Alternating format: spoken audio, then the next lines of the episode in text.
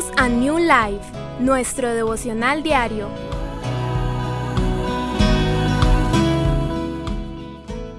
La palabra de hoy, unidad en Cristo.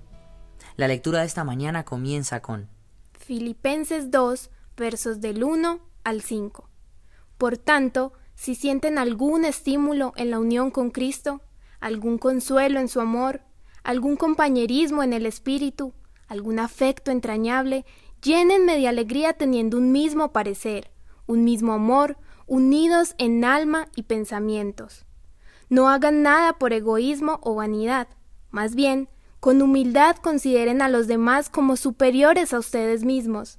Cada uno debe velar no solo por sus propios intereses, sino también por los intereses de los demás. La actitud de ustedes debe ser como la de Cristo Jesús.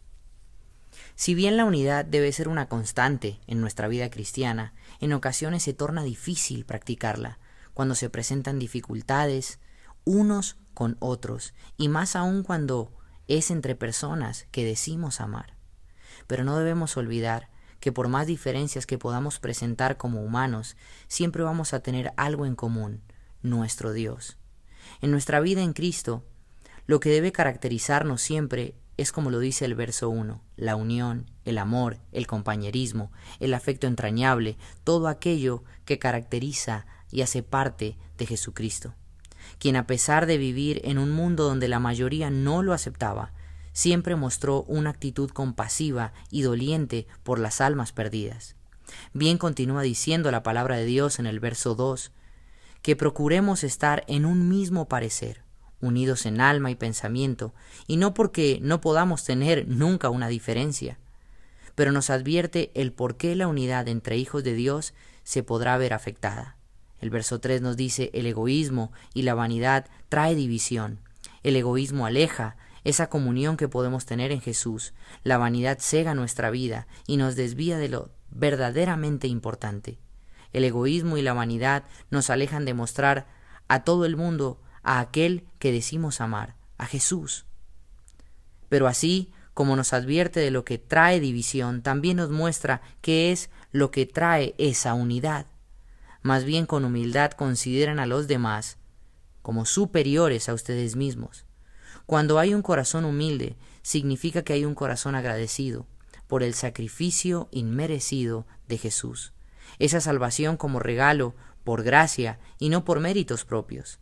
¿Y qué tiene que ver la unidad con la salvación? Es que debemos buscar traer unidad por medio de la cruz, o sea que mostremos a Jesús en nuestras vidas. Jesús velaba por las necesidades de cada quien que lo necesitaba. Sabía que por encima de lo que él quería estaba la voluntad del Padre, traer salvación a la humanidad. En el verso 5 podemos ver esa gran responsabilidad que tenemos, y es que independientemente de las circunstancias que vivamos o las diferencias que tengamos con las personas, sean buenas o no tan buenas, nuestra actitud debe ser como la de Cristo Jesús. En primera de Juan, capítulo 2, verso 6 nos dice, el que afirma que permanece en él debe vivir como él vivió.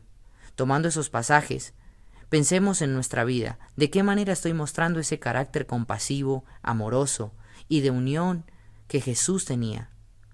Con mi manera de resolver, ¿estoy ejercitando la unidad como hijos de Dios? ¿O por el contrario, separado y alejado?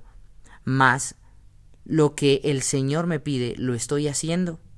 Te animo a que busquemos la humildad y bien la unidad unos con otros, para no dar lugar al enemigo con egoísmo o vanidad o toda clase de actitudes que sean obras de la carne. Hemos sido llamados a exaltar a Jesús por medio de nuestra actitud, y honrarnos los unos a los otros, mostrando el amor de Cristo. Este fue el mensaje de hoy. Dale gracias a Dios por la palabra de esta mañana, medita en ella y dispón tu vida para practicarla y ser influencia para quienes te rodean.